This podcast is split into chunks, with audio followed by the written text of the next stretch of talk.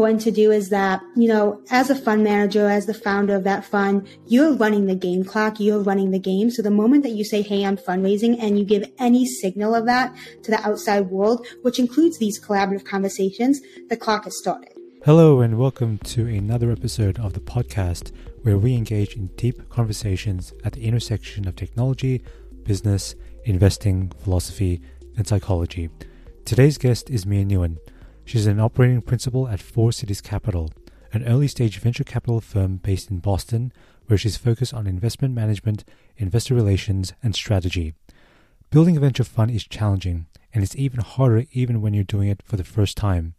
In this episode, we're going to dig deep into strategies on how emerging fund managers can build a venture fund, what tricks they can use to increase their chances of success, what tools to use to manage your investors, the key differences between warm referrals and cold outreach, and much more. If you like what you hear, go ahead and subscribe to the podcast on all platforms. It helps bring more content like this to your ears and helps us engage in insightful conversations so you can keep learning and being better every day. So, with that, please enjoy my conversation with Mia Nguyen.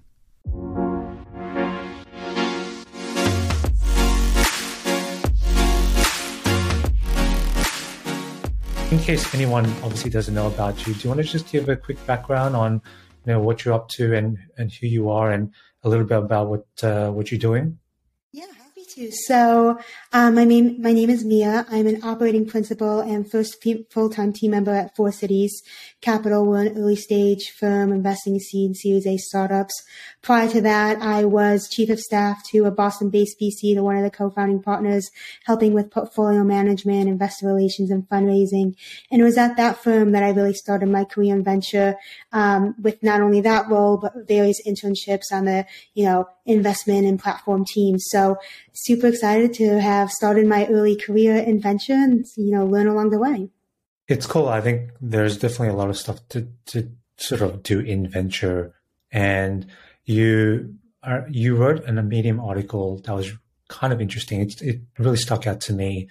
And I think it got a lot of uh, interest on social and, and I think that's, it was all, all about fundraising for a fund. Mm-hmm. Obviously, it's very different from fundraising for a company. I think there's a few similar similarities here and there, but you know, it would be interesting to learn a bit more about why you decided to write that Medium article and what was your purpose? Why why did you do it? What was the incentive? What was uh, the instigator in in writing something like that? Because I thought it was very useful. I think there's a lot of people um, that found that useful. But do you want to just sort of explain uh, what the article, the series of articles were about on Medium, and I'll link that in the description notes below.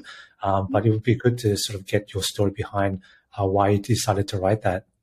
Yeah, definitely. Well, you know, one of the great outcomes of that article was getting to meet you and being able to do this podcast. So eh, it, it has introduced me to a lot of great people, um, yourself included. But, you know, just to up level, share a bit about the series.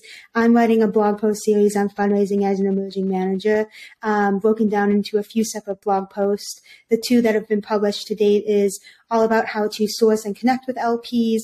The second is managing a pipeline of your LPs. The third that is up and coming is what materials to prepare for your LPs. And then throughout this series, you know, speaking with a few LPs themselves to do LP spotlights, as I'm calling them, to really bring in the second perspective of the LP, um, given that my perspective and the one shared to date is from the VC side. So that's at a high level what the blog series is about.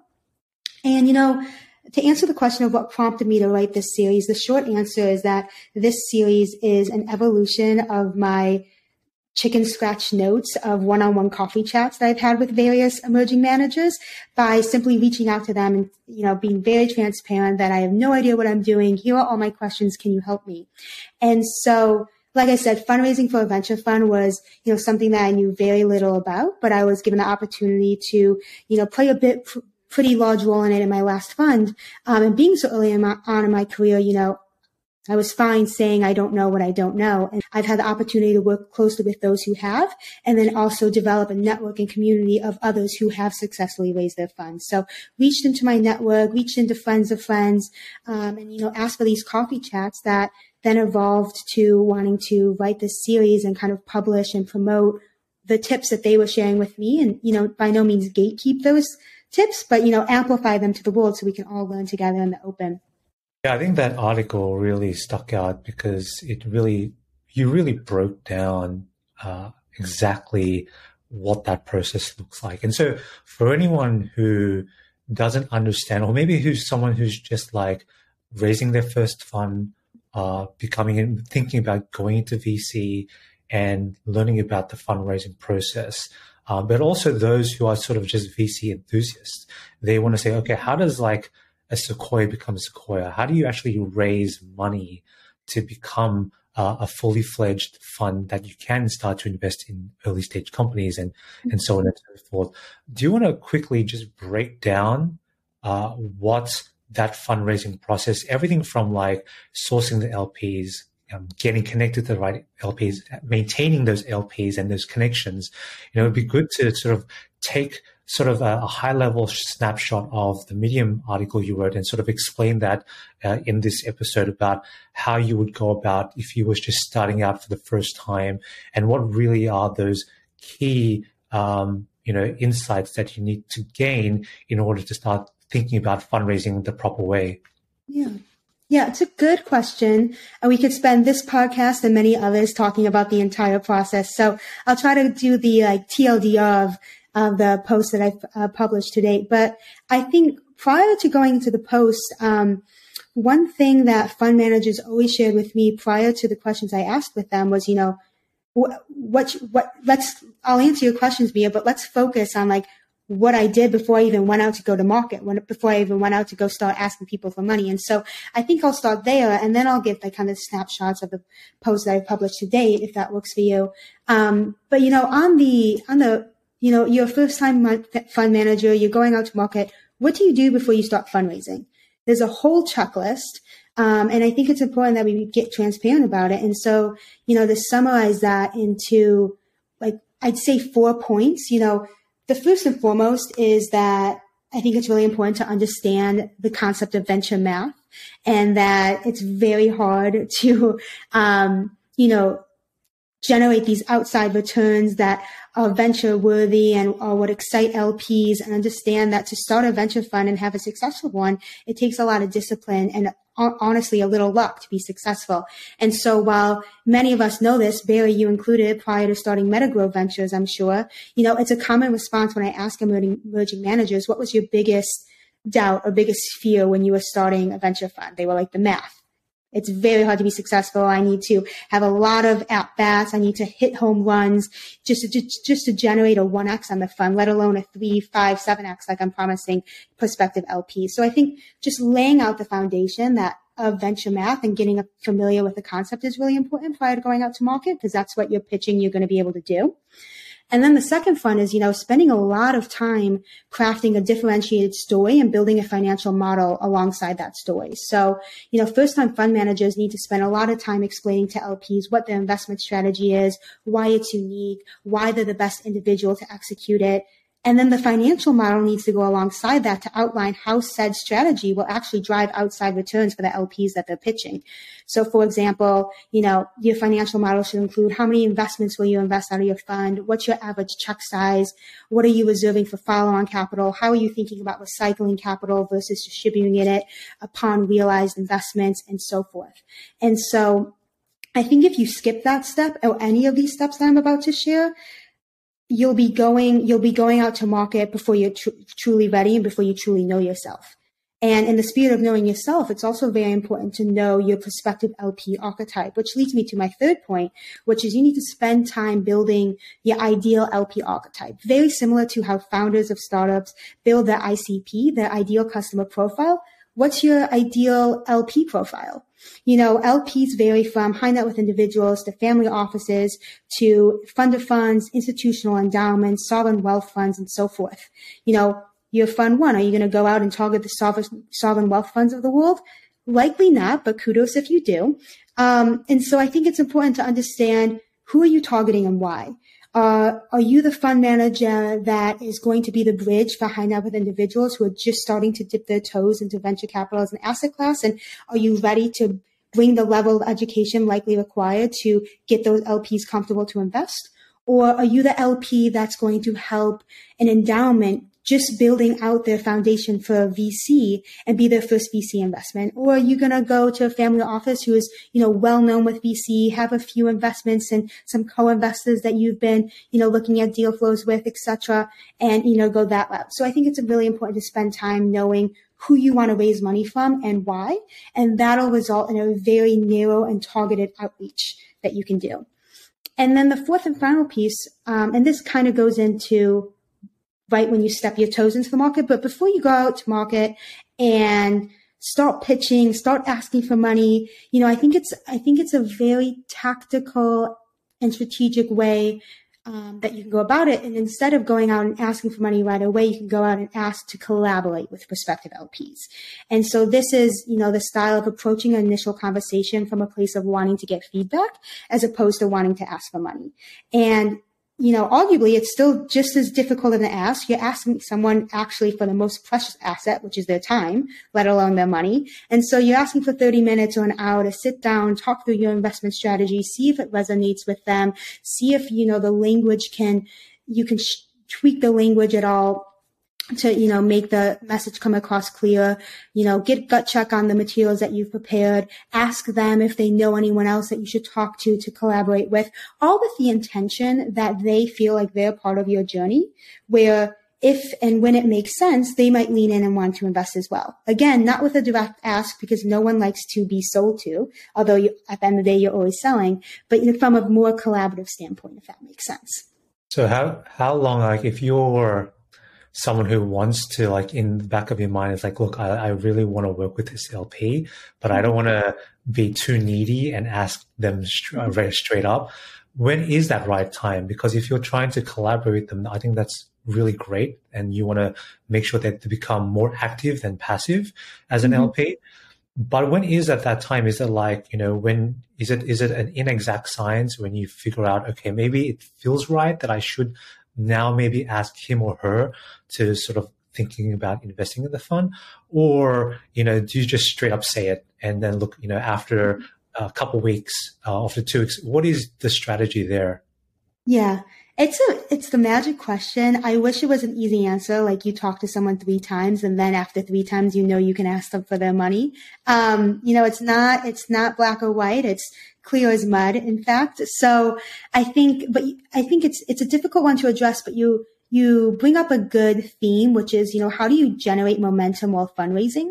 How can you continue on conversations while not feeling like a buzzy bee at the back of the LPs, constantly following up with them and you perhaps sometimes getting limited response, which is going to happen to the best of us. So I think I think what's important to do is that, you know, as a fund manager, as the founder of that fund, you're running the game clock, you're running the game. So the moment that you say, Hey, I'm fundraising and you give any signal of that to the outside world, which includes these collaborative conversations, the clock has started.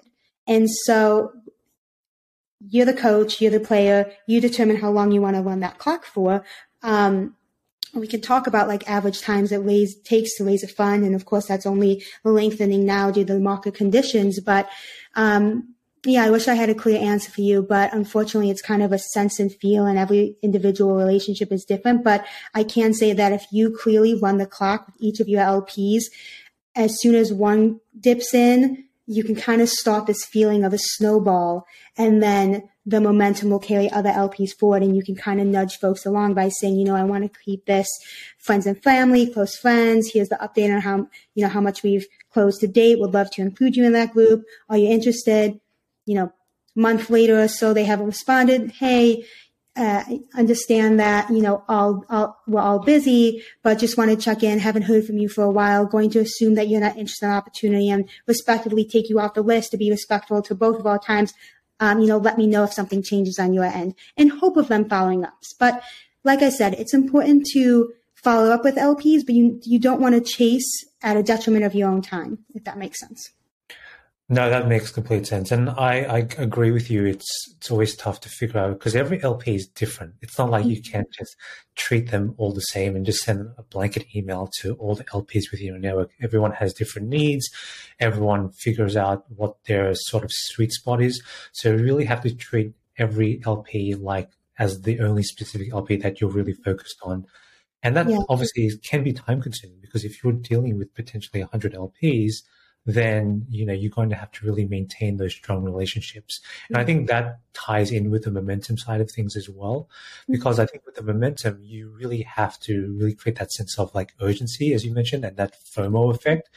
But I like the way that you said that you have to really put a deadline on it or a time frame to say yeah. because if it becomes more open and open, then you're just giving them the ability to sort of come in when they need to, and mm-hmm. that doesn't bode well for both sides. So I think time frame, urgency, um, and making sure that there's some level of commitment there, whether it be soft, you know, at least you have something verbal. Is that is that important to get a soft commitment commitment from them?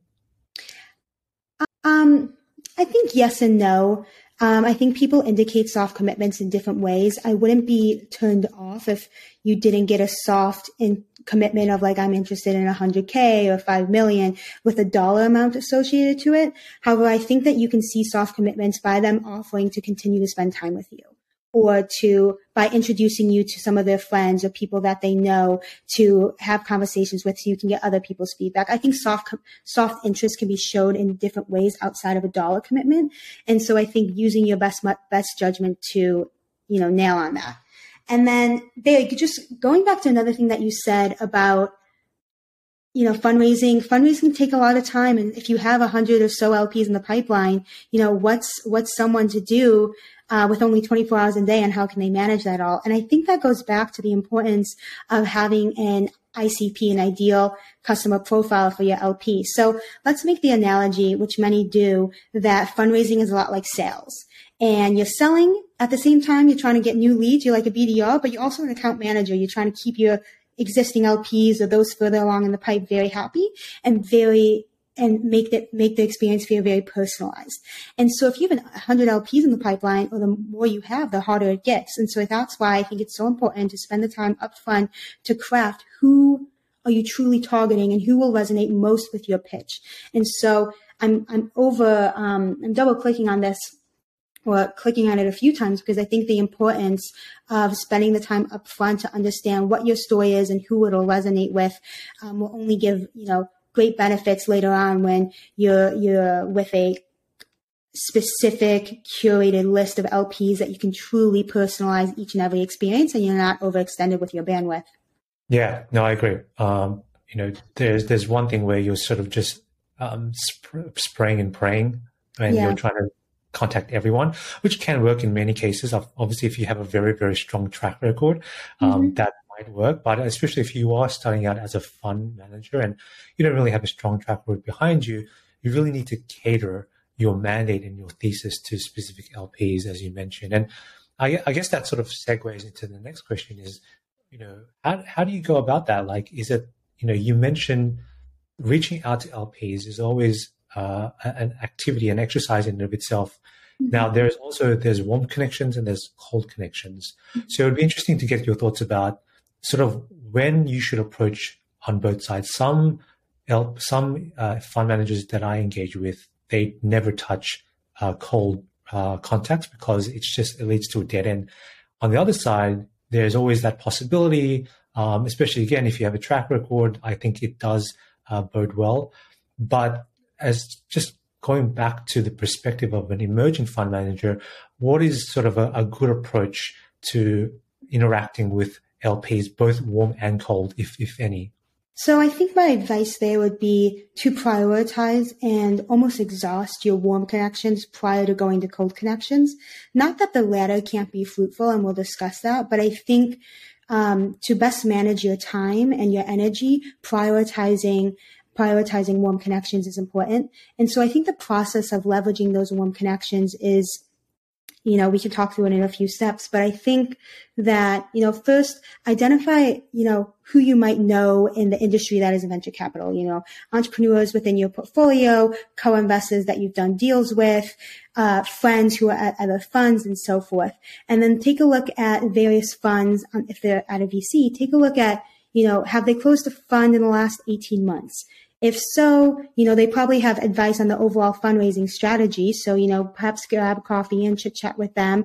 And again, at least my style is that you know, don't come so direct with your ask to ask for an introduction to their LPs because again, you know, there can be many layers to this dynamic. You don't want to come across as com- potentially a competitive investment to them and, you know, lose a great co-investor relationship. And so I think approaching it as another learning opportunity of, Hey, you were just in the market fundraising, you know, I'm about to go out to market. What advice do you have? Oh, you just closed a fund in the last 12 months. Are there any LPs that you know, perhaps you think would resonate with our story as well. And so I think where you can do that was, is with co-investors, um, but specifically lead inv- investors who follow on in your portfolio companies. So say you invest specifically in seed stage companies. Look at the companies who have, you know, your portfolio companies who have graduated on to Series A, what investors led this Series A? Have you developed a relationship with them? Can you proactively develop a relationship with them in hopes of one day, you know, as you approach going out to market saying, Hey, you know, we've, you know, we fed you, um, or you've followed on with X percentage of our portfolio companies be super neat to, you know, kind of develop this seeder, seed feeder relationship. Are any of your LPs perhaps interested in, you know, getting to know a seed stage manager as they focus and prioritize you for the Series A opportunities? And so I think you can play it that way. Um, and that's one path to a warm connection. Others include, like I said, portfolio companies. So, entrepreneurs in your portfolio who might be working with other venture funds, you know, asking them for introductions to other managers that they've really enjoyed working with, and then playing that same route uh, with said managers in hope of getting an introduction to um, their LP base as well.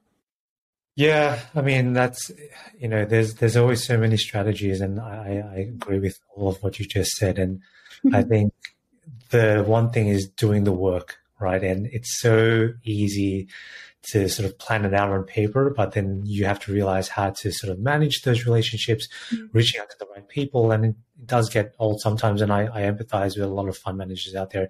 But once you get traction though, it is fun because you start to realize that, wow, this is actually starting to work now. There's a lot of um, interested people who want to learn more about our mandate. And this is going to make a huge difference to what we're building as a fund, but also the impact that we can have on the sort of in, investors as, as, on the founders that we work with as well. Uh, one thing that I've noticed that can be sometimes troublesome for managers is maintaining a very big list of LPs. They use spreadsheets, they use probably, I don't know, Airtable or Notion or some sort of CRM system um, on their side. Some even probably, I don't know, do it on paper. That might be a thing that I'm sure that happened, um, you know, decades ago. So, what's the best approach, if there is any, about sort of keeping uh, a, a, an organized list of LPs in your network? You know, what tools should you use? Mm. How should you go about that? What, what are some of your recommendations?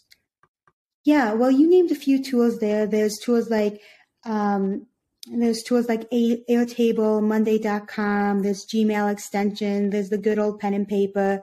Um, but what I'll recommend, and I'm extremely biased for recommending this because I'm a fan favorite customers of theirs, is there's a tool called Affinity. It's actually a startup itself. I think they just closed their Series A, Series C, excuse me, you know, a few years back. But um, they are dedicated customer CRM specifically for VCs. And so not only can you use it for fundraising support and limited partner support, but you can also use it to manage your deal flow and portfolio companies as well. Um, for this conversation and this use case, um, I actually use them at the, my prior fund for um, well, for all things, but what I was in, what I was managing was the LP relationship side of thing. And so I talk about this in my second blog post, if we can link it in the chat and I provide some screenshot examples. But what was really helpful for me to was to actually build out a Kanban board with various steps, various pipeline stages. Um, in the blog, again, it shows examples of live stages that you can have in your pipeline uh, with specific definitions of what needs to be true for an LP opportunity to be in said stage, what the gate is to go into the next stage. And I think having a very, a very clear process that is still flexible for unique cases, because like we both agree on, each LP is, you know, different in the diligence and difference in the style. But I think an overall structured process can be very helpful because it keeps you organized because you're going to be managing a lot. Fundraising, sales, it's a full time job. Fund managers are doing this in addition to the day job of investing, which is what they're probably likely more passionate about. So you have to stay organized and stay disciplined to the best of your ability to keep the clock moving as you run the clock. And so Affinity is one of those tools that you can use to do that in addition to any other uh, CRM tools as well. Yeah, I think the, the managing side is key. I think from my experience as well, you know, I started out sort of just doing on Google spreadsheets. And then I realized that it was, you know, untenable. So I felt that, you know, having a structure in place right from the beginning definitely helps in yeah. sort of building out, especially when, you know, 10 LPs or whatever it may be, kind of seems kind of easy. But with everything, if you have processes and structure around you, um, as that, as you start to scale and you get more LPs coming into your network, then things like Affinity or Airtable or any all of these other tools are great for that because you really are defining um, uh, some sort of foundation for that. So whenever you contact an LP or an LP reaches out to you, you go straight to the table or to the CRM and then you put their details in. You put down the type of engagement you've had, and then that's it. And as long as you're consistent and disciplined about that approach, mm-hmm. then I think everything will fall into place. And then you can easily go back retrospectively and and look at you know who are you engaged with who haven't you engaged with in such a long time that you need to reach out again right? And so i think that's sort of uh, advice from both of us about you know if you are uh, an emerging fund manager to really thinking about having good core foundational processes right from the beginning uh, because it can get pretty ugly very quickly if you don't manage that. Um, yeah, that's great. i think yeah i know. So i think the entire fundraising process is really interesting in and of itself. So, mm-hmm. you know, I'd like to understand a little bit about sort of the differences, Bertho, because I'm sure there's a lot of founders listening to this as well. They're probably into learning a bit more about, oh, that's how VC raises their money. Uh, but how does it relate to fundraising for a company? Um, and, you know, are there similarities? Are there differences? What, what's the difference between the two? Um, so I'd be really curious if there are startup founders listening to this, they want to leave a comment or follow up afterwards with either Barry or myself. Would love to hear their feedback on what the differences they are or similarities and differences that they're observing. But you know, from speaking with portfolio companies and speaking with friends who are founders, I think my hypothesis that you know some similarities there are a lot of similarities, and those include, you know, the the importance of leveraging your personal network for first meetings. We just talked about the importance of warm connections and how you can go about that as a fund manager. And there's very similar routes as a founder looking to other founders for VC introductions. I think the second similarity is that, you know, there's this big necessity to prepare a strong pitch as to why your venture is unique and why you're the right one to build it. Very similar to VCs going out to LPs in a crowded marketplace of I'm another seed stage manager, but oh no, wait, I'm different than everyone else because of this. And here's why I'm the best to do it. And so, you know, there's that pick the best jockey analogy that's applicable to both startups raising from VCs and VCs raising from LPs. And then I think the third similarity is that this this this is with the exception of first time managers, but more so emerging managers, there's a likelihood that you'll rely heavily on your existing investors or your board members to help you raise your next fund. And so um, if you're, you know, at a startup, you might be, you know, relying heavily on your inner circle of investors to make introductions to new investors as they've been, you know, pleased with your progress to date. And I've seen similar trends in the VC world as well. Um, VCs, many VCs have what is called an LPAC, a limited partner advisory committee, which is an inner circle, if we want to call it that, an inner circle of existing LPs that they rely on specifically for board advice. And so whether they're on the LPAC or they're, you know, a close close colleague or friend within the L- limited partner group, you know, relying on that inner circle to help uh, give feedback and provide introductions as you go out to market again. And then, you know, I think an, the similarity, if you're hearing a consistent theme here, is that the overall fundraising process is quite similar. You have your first meeting, you have dil- you you have your first meeting, you share some materials, you open up the data room, you have your diligence, you complete your reference calls, and you hope to close. And so that overall sales process is very similar from startups to VCs to VCs to LPs. You know, the materials that you're sharing, the metrics that you're measured on might vary and, you know, the investor base varies, but the overall theme is the same. And so I've had a lot of fun, um, you know, raising funds in tandem when uh, when when startups are pitching us for investments. You know, the parallels are just you know uh, uh, quite clear sometimes. I think there's you know there's definitely a lot of similarities there, and I, I agree. And you know, I've, I've raised funds for companies in the past, and you know, it's definitely very um, similar in the sense that you do have to have a pitch, you have to have your own mandate, and your mandate is effectively your product. Your so you know what are you building that's going to solve the problem. Um, I think the difference will probably would be you know going uh, to the different respective parties. You probably wouldn't be going to institutional funds directly unless you have those strong relationships uh, to raise money. You would be going to a VC, and then, then, the VC would get the money from the institutionals or from them to, to fundraise that uh, that round. So I think it's the the party that you go to that will be the biggest difference that will be that will fund the round at the end of the day. And I think for a lot of founders, um, that's kind of interesting information. I would say. I think there's a lot of founders who are still unbeknownst to the idea of look, I need to only raise, I need to raise from VC, but how does VC get their money?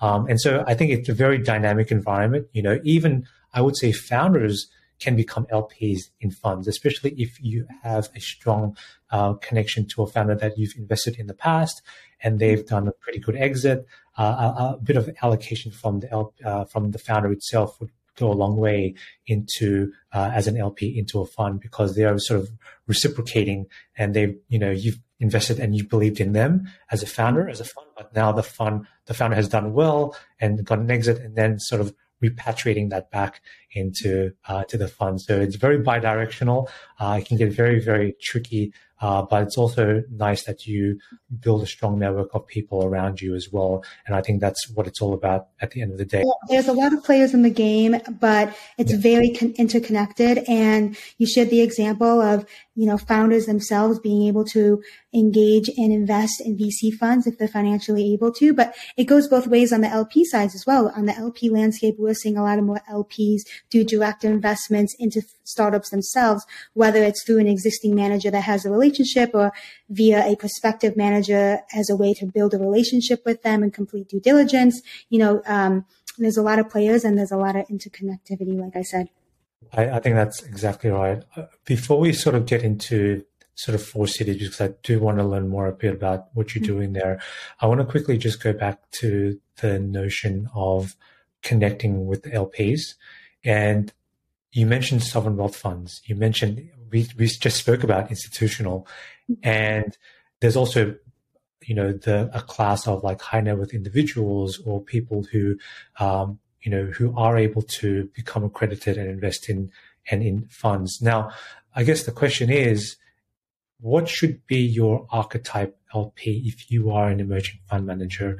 You know, I, I, probably already know the answer to this, but it would be great to sort of see, you know, the perspectives, but also help people and, and, and sort of emerging fund managers themselves learn a bit more about like where should I spend my energy?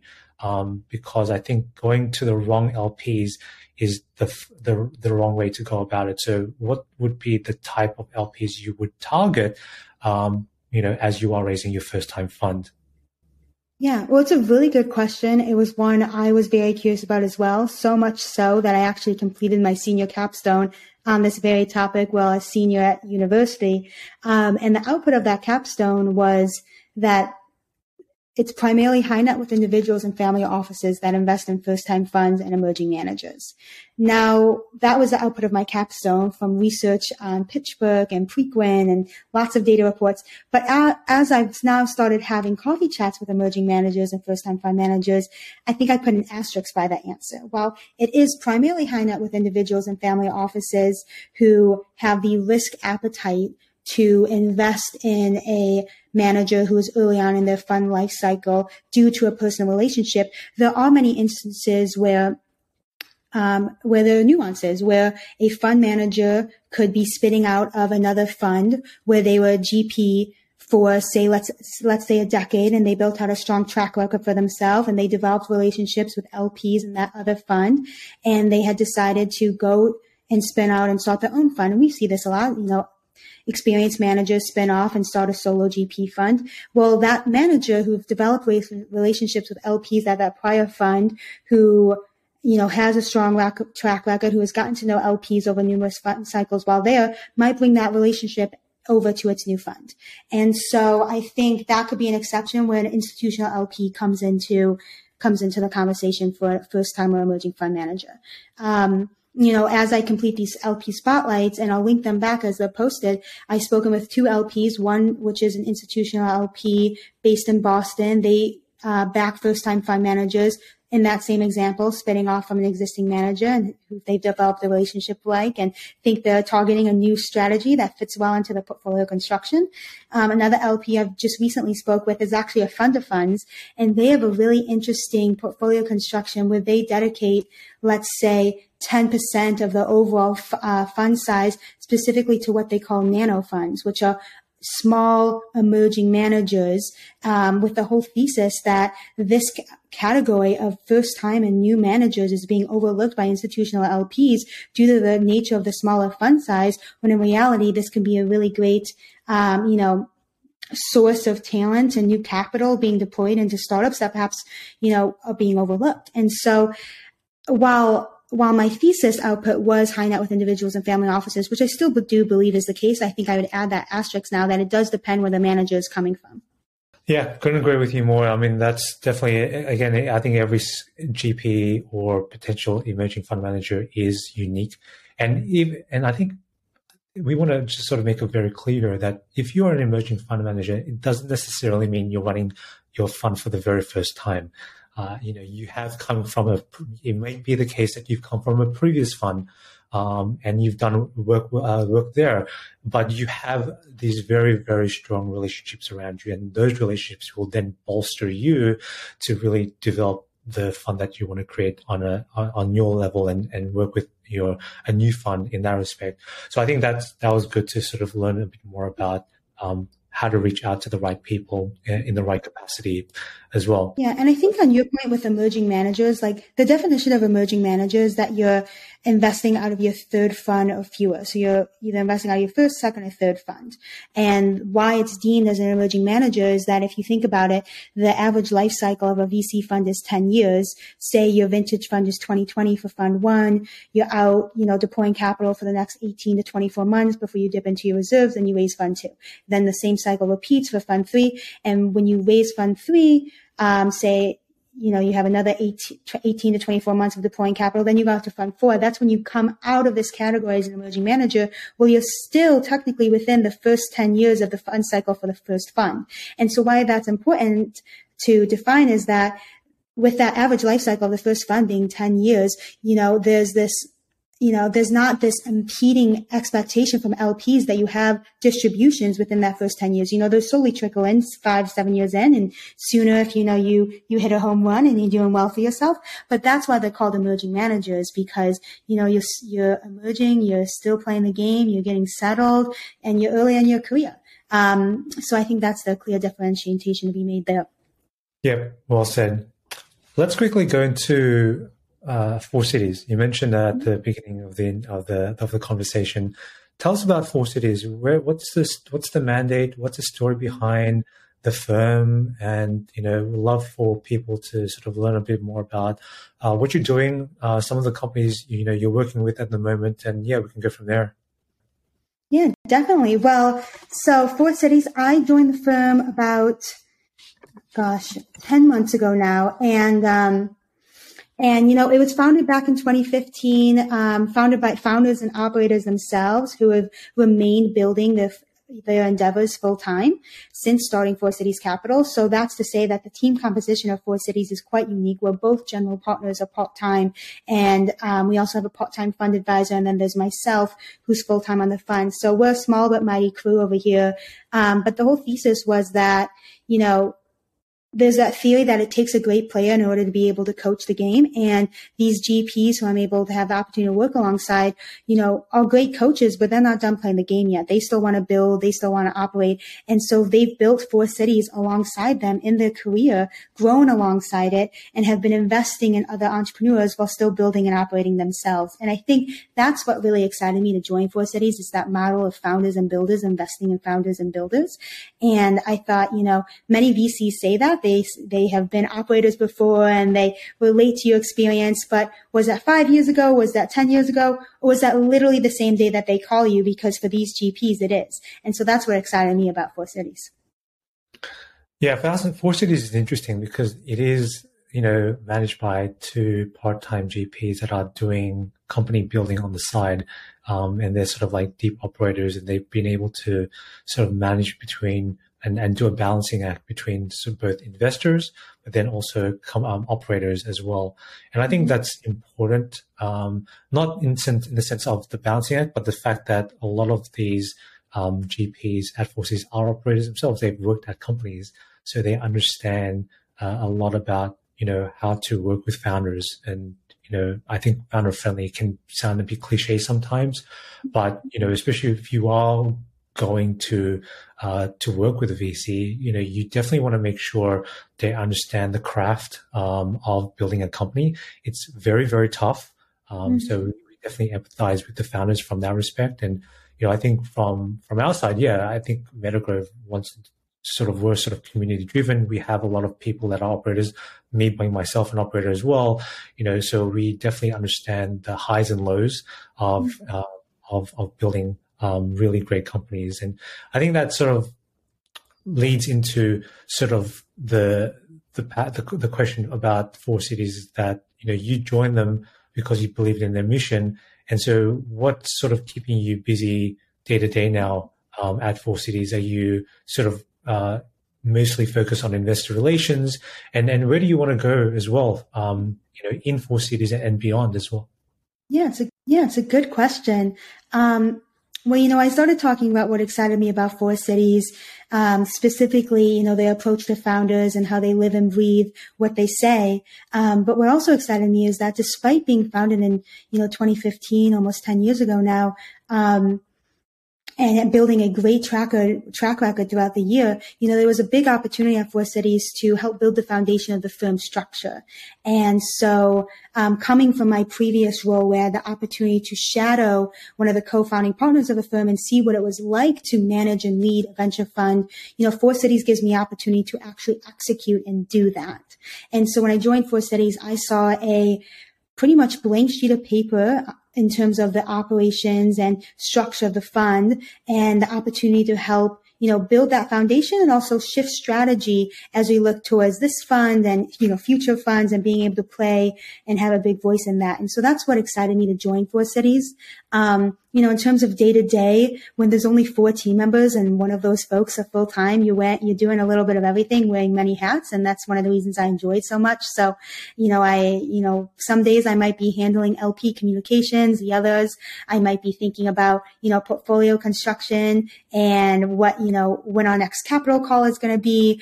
Other times I might be speaking with a few portfolio companies, helping them hire, you know, the next key hires that they shared in their monthly investor update and so forth. Um, other days I'm working on the blog, which I'm super happy to be doing. So it's a, it's a big bundle of things. And that's, you know, how I prefer to spend my time jumping between many different tasks. Um, and when I think about what I want to do next, you know, I want to help keep growing Four Cities. Like I said, we're, with, um, you know, our fifth fund in, but there's a lot of blank space that's still yet to grow. And I think all team members' ambitions are high and we're just ready to keep working and keep executing at it. Yeah, that sounds cool. I, I think that I do want to get into sort of why you decided to get into to, to VC. I think this is going to help a lot of other people, sort of, um, especially those out of college or those who are sort of interested in building companies and helping with founders. Mm-hmm. Um, what that looks like. But sort of before we get into that, you want just do you want to just clarify the mandate for Four Cities? Does it have a mandate? You know, um, and and how do they how do founders sort of reach out to Four Cities if they want to connect with you? Yeah, de- yeah, definitely. So our overall thesis, we're generalist investors. We write 100K to 300K checks into seed Series A startups, primarily in the United States, but we have some investments abroad. Uh, best way to reach out to us is you can go to our website. We have an email contact there. I'll also share my personal email, my personal work email, um, with Barry so you can include in any, you know, promotions of this podcast. But, um, yeah, that's a little bit about how you can get in touch with us and what we look at. Cool. Uh, yeah, so let's quickly get into, I think, sort of as we sort of tail off, because I think this is going to be interesting for a lot of um, really budding uh, venture capitalists out there, but also the founders and, and people, enthusiasts who want to learn more about getting into VC. I've spoken to a lot of people at university and college who are kind of interested. They don't know too much about it. Mm-hmm. Uh, I guess what they've heard is sort of just re- subscribing to newsletters, reading blogs from a lot of the the VC firms sort of around. Mm-hmm. But what was your story? How did you sort of get into you know VC? You know, if it was ever the first option, uh, you don't really study VC. There's no degree studying venture capital in in in college. So, what was your quick backstory into sort of getting to this space? Yeah, quick backstory was I thought I was going to go into the medical field. My whole family, um, you know, doctors, nurses, and so forth. So thought that was what I was going to do. Took a science class, took math, and thought, mm, nope, not for me. Um, switched to marketing actually while studying in college. Ultimately, ended up in finance.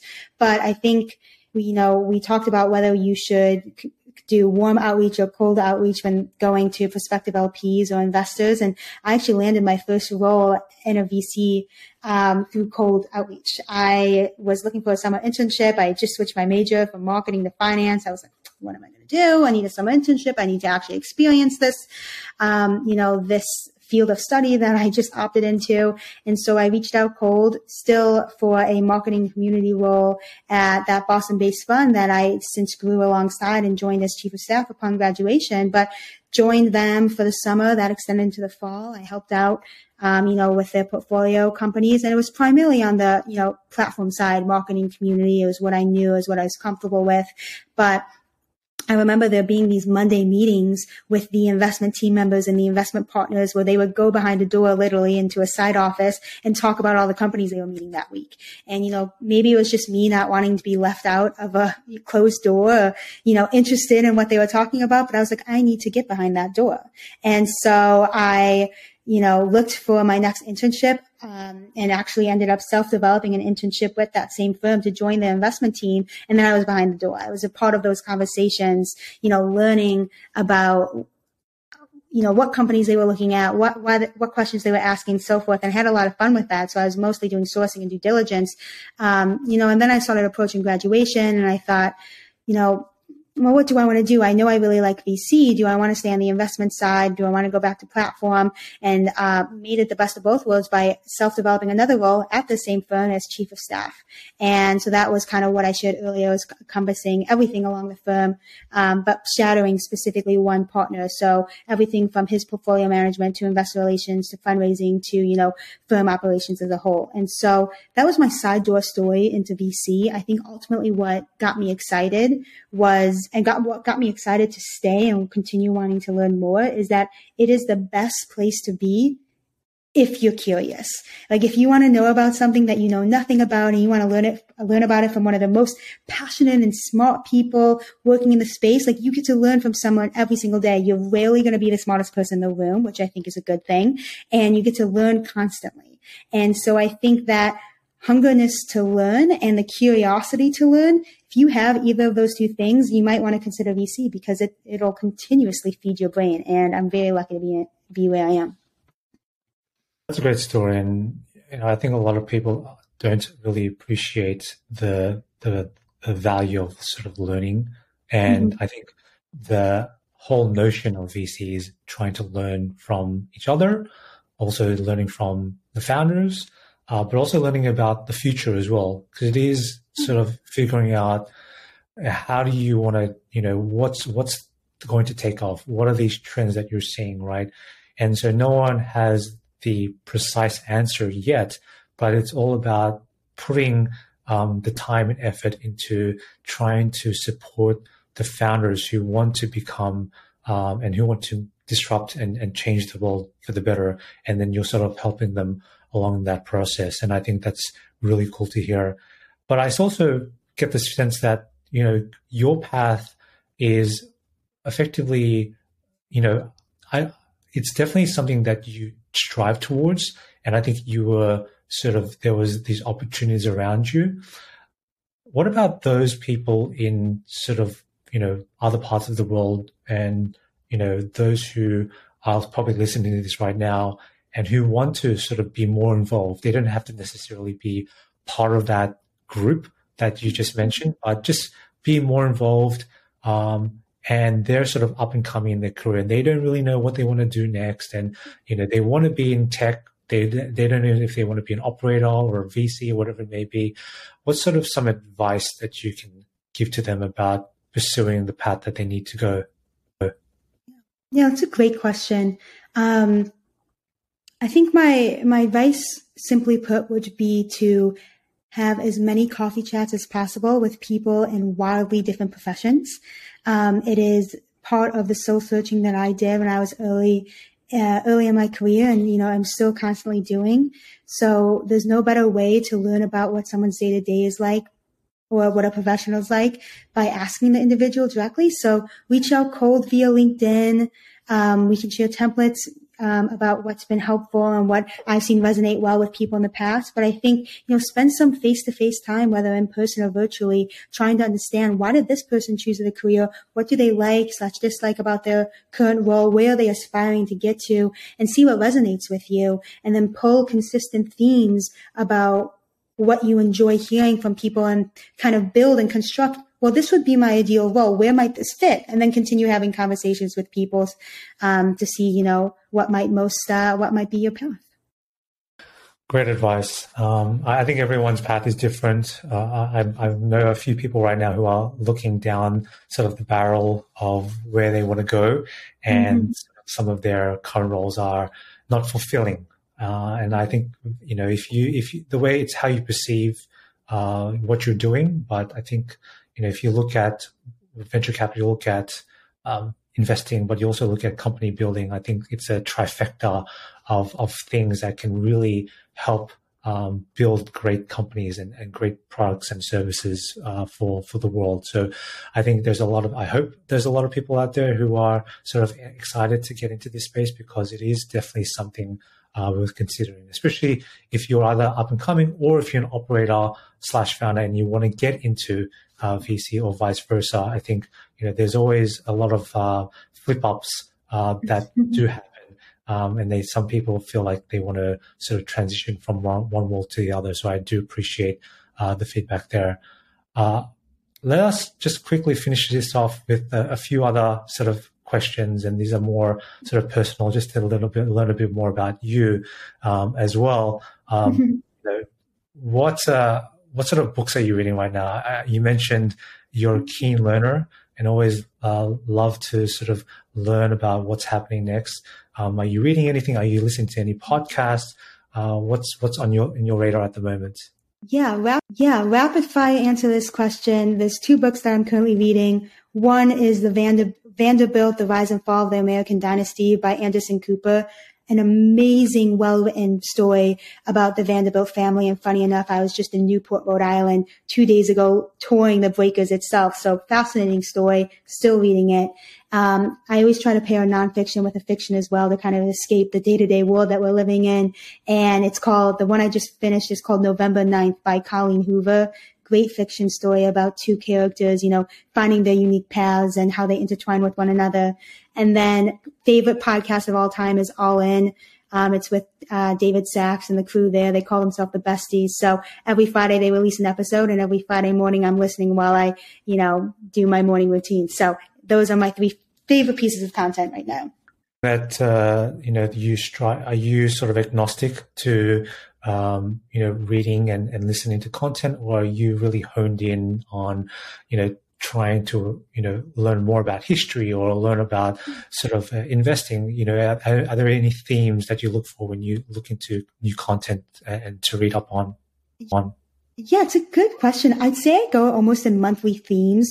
I get a lot of my content from uh, friends who recommend topics. So the Vanderbilt book was actually recommended by a friend, and now it's prompting this like deep dive into our history. Um, and so like next I have the uh, autobiography of Theodore Roosevelt. And so I'm going to be reading into that. Nothing that I probably would have chosen myself, but from Vanderbilt to that, you know, I'm excited to make that transition. So it comes a lot from recommendations, which I think is the best way to kind of get, get what you're going to read next. Yeah, I agree. And it's it's good to be eclectic um, into in, in in your sort of reading materials because you start to form sort of connections and connections that you never thought would be related to each other, but then you realize, oh, that kind of might make sense, uh, especially between different themes. So definitely putting your absorbing as much as information as you can from different areas of the world and, and life is really cool. Uh, what about sort of your routine, if you have any? I know I'm kind of strict and sort of regimented in the way I mm-hmm. live my sort of my daily lives, but you know, love to sort of get a sense of how you sort of you know uh, get up in the morning. What do you do, and and how do you sort of uh, you know become sort of you know the person that you want to be um, down the road? Yeah, I think yeah, I think it. T- I think it takes a lot of discipline and routines come into play with that. You know, we strive to be the person we want to be, how we sh- and how we show up each and every day. Um, I wish I was one of those individuals who had a five to nine before the nine to five. But you know, I probably I wake up, I hit snooze for like ten minutes. That's pretty consistent. Try to dream a little bit more. Um, I always try to get some movement in the morning, whether that's you know running on the treadmill, getting for a walk outside, riding the Peloton. Um, I'm always consistent with my breakfast. It's pretty much the same thing: eggs and chicken sausage. I don't know if you want this much detail, but that's the that's the breakfast. Um, and then I try to journal for a little bit before I step into step in front of screens for the day. So the morning's pretty much like no time for me. I think you know, in our respective careers, we spend a lot of time in front of a screen, whether it's talking with people, doing research, catching up on emails. Um, and so I think it's you know important to have some dedicated no screen time, whether in the morning or evening. What's I've tried to get in journaling uh, myself. It's hard, like especially sitting down to write something. You know, what yeah. what does journaling do for you? It's funny. I had it's funny. I had someone just ask me about this, and they were like, "Are you a prompt journaler, or do you just write whatever's on your mind?" And so I think it's you know there's different type of journalists. I know some friends who journal. They ask themselves a question every day, and that's you know what prompts them to write about that question. And you can use various websites to get those questions. Um, I have so much going on in my head that I just write down what's on my head. And I use journaling almost as like a, just like an an an, uh, an, outlet that's a best friend that doesn't necessarily respond, but it helps me become more and more self aware because I'll actually reread journal entries and I'll see my individual self evolve, you know, day to day, month to month, consistent themes that I've been bringing up, and so it just helps me see myself almost from an outside lens. Um, and so, yeah, prompt journaler or writing down whatever's in your head, but it is difficult to stick to it sometimes. So it's helpful to put into your routine. Do you, do you do it very quick, like like the five minutes, ten minutes? Do you set a time limit? I, I try to do it. Uh, I try to do it for at least five minutes. I usually do it while listening to like this uh, playlist that I have on my phone. But it depends, you know, how much is on my mind that day. Sometimes it's half a page, and sometimes I'm writing for like three pages, and I'm like, I only stop because my hand cramps up. Uh, but yeah, I think it depends on the day.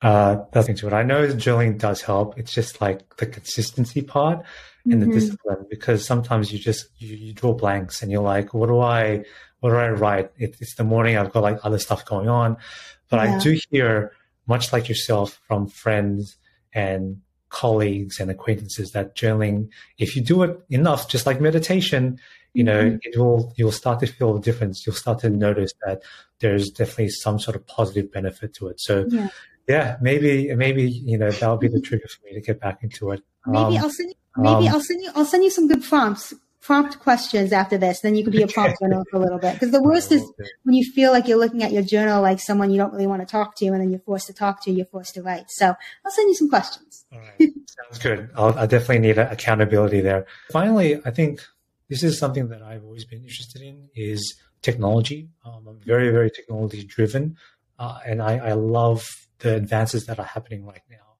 especially when it comes to AI, um, robotics, machine learning, and what have you. So, you know, from not just Four Cities, but your own personal mandate, what do you, what sort of technology and areas or sectors or industries that get you excited right now, and why?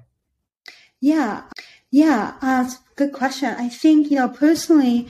I'm leaning more and more into the healthcare space, um, specifically women's health and elderly care. I think with, for the latter, with an continuously aging population and in many countries the elderly population being greater you know how can we care for those who once cared for us in the best way possible? Um, you know through sickness and through health. Um, there are many tools out there that can be supportive to individuals and i think as I mentioned, I come from a healthcare background in my family, you know, having physicians in the family and understanding their day to day uh, problems and limitations to be able to have them do the full work that they want to do, which is to care for their patients. You know, how can we use technology to let them give their best to people in need? And so, you know, that's been an area um, that I've been looking more and more into and why I'm, you know, excited about it. Cool. Yeah, definitely a lot of stuff happening in digital healthcare. It's definitely an industry that needs to be disrupted a little bit. Um, I think there's a lot of antiquated processes and a lot of antiquated systems in place. And I think the healthcare system, you know, I think Australia and, and sort of, you know, those countries, it, it's improving. Um, but I think there's definitely a lot of, uh, sort of, it's ripe for innovation. There's a lot of stuff that can be done through technology and it's really exciting to see uh, where that goes. But uh, overall, it was great to to speak with you, Mia. Um, great conversation. Hopefully, a lot of people uh, get insights um, from this today. And and put all the links, even including all the books that you're reading and, and podcasts you're listening to, uh, in the description notes, um, so that everyone can get access to it. But on that, thanks for thanks for joining the podcast. Yeah, thanks for having me, Baron. thanks for facilitating this for the group.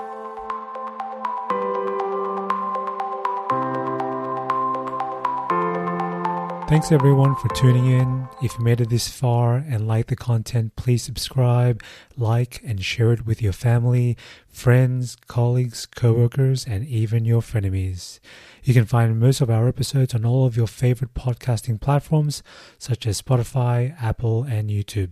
Thank you again for taking the time to listen and hopefully walking away learning something new. Goodbye for now, and I'll see you next time.